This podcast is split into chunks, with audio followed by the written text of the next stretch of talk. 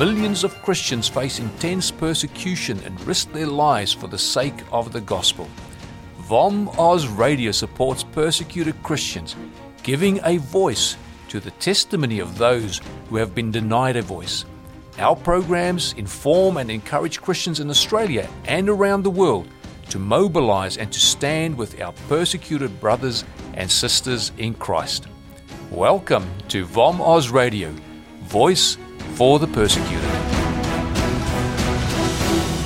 Welcome again. My name is Todd Nettleton.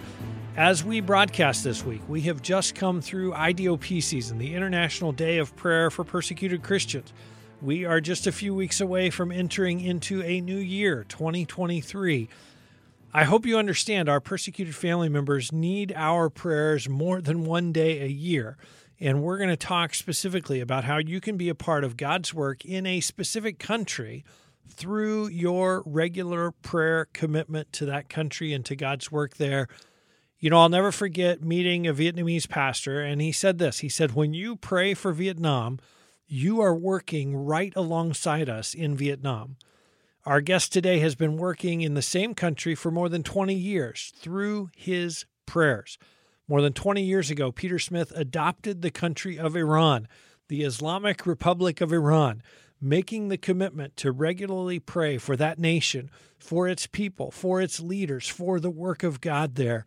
Peter, welcome to the Voice of the Martyrs Radio. Todd, it's great to see you again. Thank you so much. Where did this whole idea come from to adopt a country? Well, it was about 20 years ago. We were working with a nonprofit organization who had a special focus on evangelism. And the leader of that group says, You know, we've got a list of countries that are really hard, they're really difficult, you know, maybe because of war, religion. And so he says, Why don't you guys pray and ask the Lord to find one of those countries that you could adopt. So I talked to uh, one of their leaders uh, in the Middle East, and I'm going to call him George. I said, George, you get to work with a lot of hard countries, difficult countries in that part of the world in the Middle East. Tell me, which is the hardest? And he said, Iran. So, what did it look like once you said, okay, we're going to adopt Iran? what did that mean, or, or how did that affect you know how you prayed on a daily basis? Well, one of the things that this conference talked about is whatever country you adopt, if possible, you should travel to that country because while you're in the country, God will give you His insights. And so the little catchphrase was walking on site to gain God's insight. So I thought, oh, great, let's go to Iran. A lot of Americans have had that thought.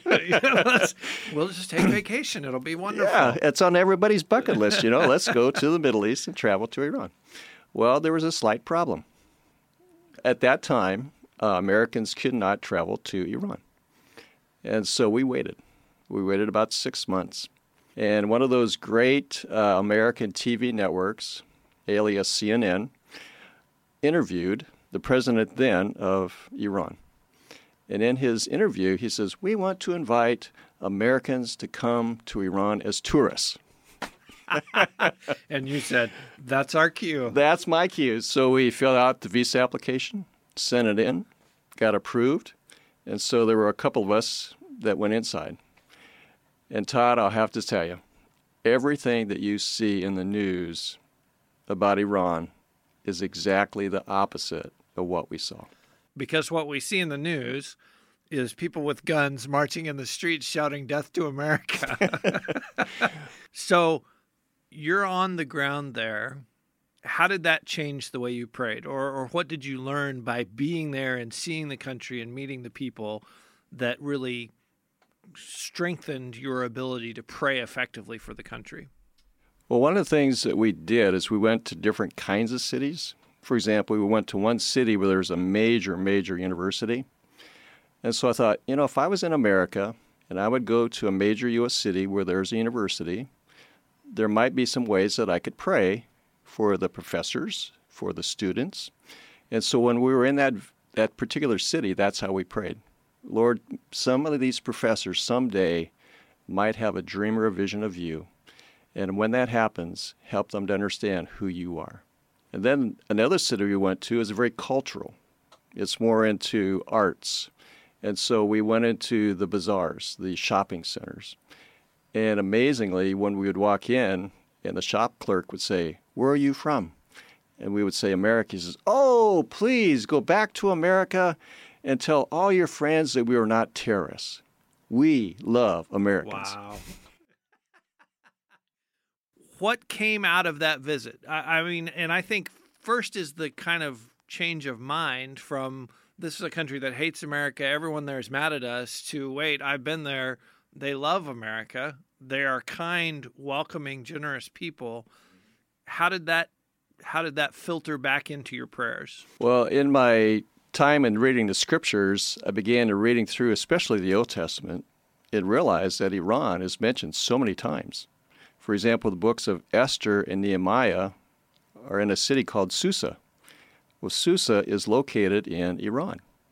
And so all of a sudden, when I would read the Old Testament, it came alive because I had actually walked in some of the cities talked about.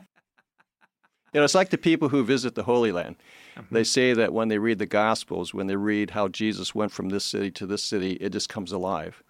And so what I saw for that one time I was there, all of a sudden the Old Testament stories came true. For example, like Daniel, part of his time when he was serving Persian kings, we actually were in a palace where Daniel served. And so I, you know, you could try to visualize, okay, here comes Daniel. He wakes up in the morning, he's taking his walk to pray. And did he actually walk where I'm walking right now? That just blew me away. It changes your whole mindset. I I haven't had the chance to go to Israel. I hope that opportunity will come. Uh, but I have been to Turkey and been to Ephesus, and that sitting in the amphitheater in Ephesus, reading the story of Paul in the amphitheater in Ephesus, very different than sitting, you know, in my living room reading that same story. How did American Christians respond to as you shared this burden and, and about this country? Because partly I think because most Americans identify Iran as our enemy. So why are you, you know, why did you adopt our enemy country? Couldn't you have adopted a friendly country? Initially, people kind of question why would you do this? Because the two emotions that they have when they think about Iran, they're opposites. Fear, fear what might happen. And believe it or not, Christians have a hatred for the leaders of Iran, not the country, but the leaders. And I can understand that. But as they began to hear how God is moving in a special way through dreams, through visions, through satellite TV, through some of the ministries that Voice of the Martyrs supports, then they began to see, oh, God is working in a special way. So then the next question is, how can I be a part of that? And you have been a part of it, started out with prayer, but it's become a lot more than that. and I know some of this we can't even talk about, but let's talk about the American part of that because I know you and your wife have made a significant conscious effort when you meet Iranians to say, hey, we love your country. How does that filter into your life right here in America? Here's something that we would encourage you to do. Before you leave your house, ask the Lord to give you an opportunity to meet maybe somebody from Iran, from the Middle East, maybe it's somebody from Latin America. But just ask the Lord, who can I meet today that I can minister to? When we have done this, people, first of all, are amazed that we would even come up to them. Because sometimes when we see the woman in the scarf in the store, or we see an Arab man, we do have that fear. And so we don't know, how do I do this? Yeah. But the passage in the New Testament that really has touched our heart is when Jesus walked into the multitudes, he had compassion. And so, you know, I would encourage your listeners when you see that Middle East woman, ask the Lord for the same compassion that Christ had. And when that happens, you will be amazed. You will truly be amazed to see she will begin to open up because she has children, just like you've got children. She's got a husband that she either loves or is challenged by. and so, what I'm saying is that woman that you meet has a felt need. How can you, as an American woman, reach out to that Arab or Persian woman? And then, in that short moment while you're shopping and you happen to meet her, end your conversation with, How can I pray for you? And you will be surprised, even some of them will let you pray right on the spot in the middle of a shopping aisle. Briefly, I mean, don't, it's not one of those five minute prayers. but, you know, just pray, Lord, bless this woman, bless her family, and uh, pray that someday she'll come to know who Isa Messiah is. And the interesting thing to me, and we've had conversations, uh, I think, particularly with Tom and Joanne Doyle, who reach out to Middle Easterners, how open they are. We have this idea that, you know, they probably don't want to talk to us or it somehow will offend them, but just how gracious and open they are when you take that first step and even just say hello. It's, Mhm. it's not it's not rocket science. You don't have to have a PhD in theology or linguistics. You just have to say hello.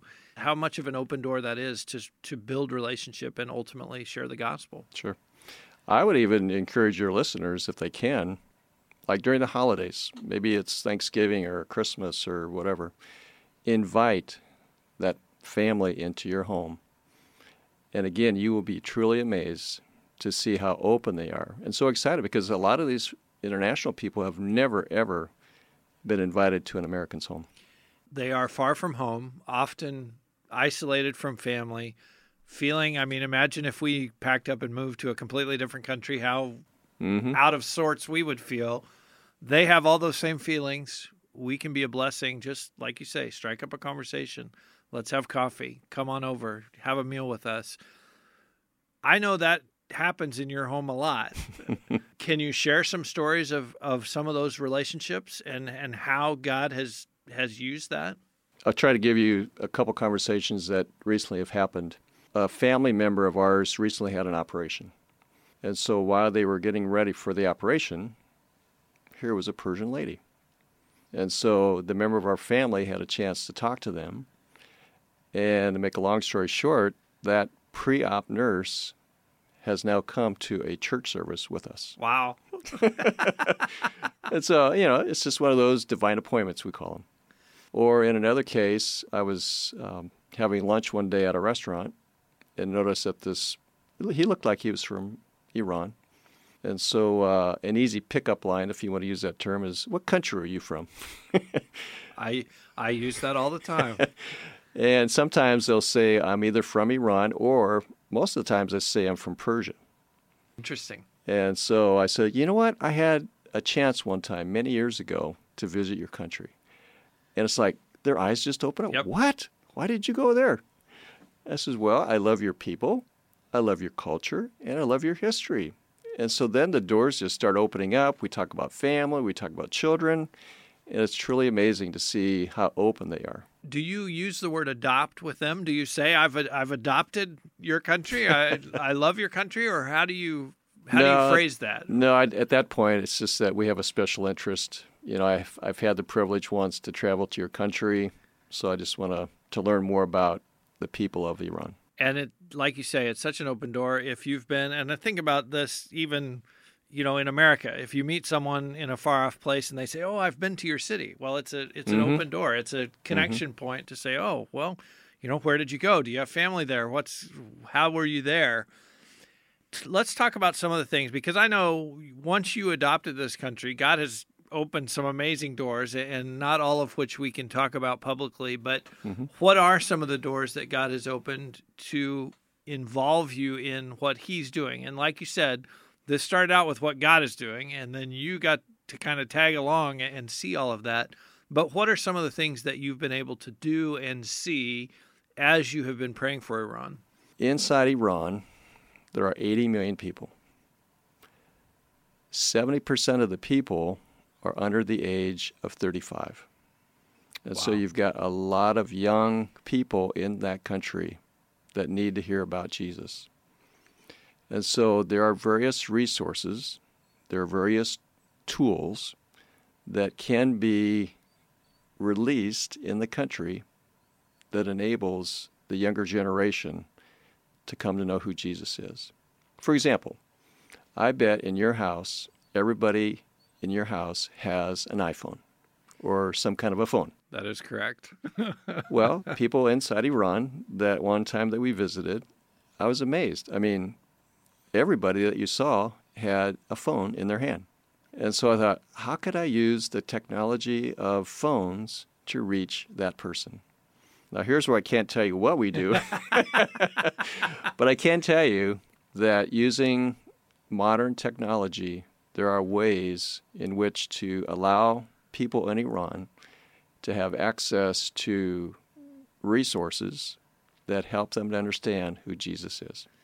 And I know Voice of the Martyrs is involved in some of that as well. We had uh, Dr. Mike Ansari as a guest previously on VOM Radio, talked about an electronic Bible project that we helped to put electronic Bibles on some of those phones, hopefully. I love the fact that you're thinking creatively.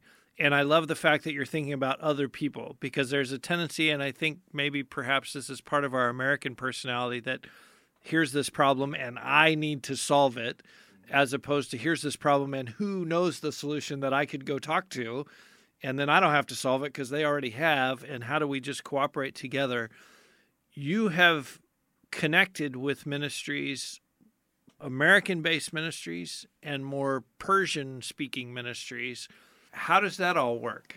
Obviously uh, North Americans come to the table spiritual table with their paradigm their worldview and Persians come to that same table with their worldview. You know, I'll just be honest, there are times when we've had some discussions, we've had some disagreements, but the greater cause of seeing 80 million people inside Iran reached for Christ begins to override the differences. Absolutely. So I'm listening and I want to adopt a country. Advise me on the process of narrowing it down and selecting a country, and, and how do I go through that process? I would encourage them, if you haven't already, get this map that VOM provides that shows you the 60 plus countries that are restricted. When you get that map, just put it on your table and begin asking the Lord, which one, or maybe there's several, countries you want me to engage. If we're starting to pray, what are some kind of entry level prayer requests, let's call them? If you know, I'm, I've narrowed it down. This is the country I want to pray for. What are some kind of starting points as far as my prayers? Well, let's start with the family unit first. In every, any country that you adopt, there are husbands and wives, and there are children. So, the same types of things you pray for your spouse and for your children would be a great way to start praying for those people in that country that you adopt. Then there are schools, there are businesses, there's all kinds of avenues. Everything that we touch and see here in America, they have the same thing in their countries. And so, who will be the person that needs that special touch by God? Peter, as we're finishing up today, your heart is for Iran. I know often as you talk about it, you call it our favorite country. We want to equip our listeners to pray specifically this week for Iran. What are some needs in that country right now both as it relates to the church, to our brothers and sisters, and as it relates to the country as a whole, so that our listeners can pray for Iran this week. A couple years ago, the government of Iran shut down all the building churches where there were Farsi church services. Farsi is a major language in Iran. So, what that did is it encouraged people to start house churches. And so, maybe a building church only had 500 seats, but now through the house churches, they're reading thousands. and so the government just doesn't quite figure it out yet. when you persecute the church, it always rises to the crop. So pray for the house church movement inside Iran as it's growing exponentially. Some of your listeners may have the book Operation World. It's a great prayer guide to pray through every country in the world every day. Well, in the appendix, it says that Iran is the fastest growing church in the world right now per capita. And so Another way you can pray is for resources to get into the country to help people understand who Jesus is. And as we talked about earlier, a lot of the people are young people, and so they're turning to things like social media, to satellite TV. They're listening and they're waiting because, believe it or not, the fastest growing religion in Iran is not Islam, it's atheism. A lot of these 20s and 30s realize that Islam is not the way. And so as a Christian, we need to counter that with praying that the Holy Spirit would touch their heart and draw them to Himself. And I think the other thing, uh, when you talk about how many people are coming to Christ, is just the need for leadership development. And for all these house churches, need a pastor, they need a leader. And right. that's a huge challenge, especially in a country where pastors get arrested, people go to prison. So I want to encourage our listeners, as we have talked today with Peter, two things. Pray for Iran. Uh, Iran is a country that I hope someday I get to visit. It hasn't worked out yet, but perhaps someday the Lord will open that door. But it is a country of amazing people, amazing hospitality. So pray for Iran this week. And then I want to encourage you just just sit down and and ask the Lord, Lord, would you have me adopt a country? Uh, I think his answer will be yes think about, pray about adopting a country. Maybe it's Iran, maybe it's Saudi Arabia, maybe it's North Korea, somewhere that God would would just lay on your heart that that's a country I want you to pray every day. I want you to think about. I want you to pray for my people there. I want you to pray for a move of my spirit there. I just want to challenge you this week to, to really think about that. Christians in hostile nations may live far from us. As believers, we know that we are one with them and part of the body of Christ. As such, we can't ignore their suffering.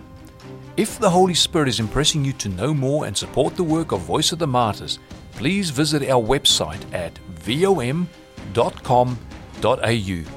All donations of $2 and more are tax deductible in Australia. This has been a production of VOM Oz Radio, Voice for the Persecuted.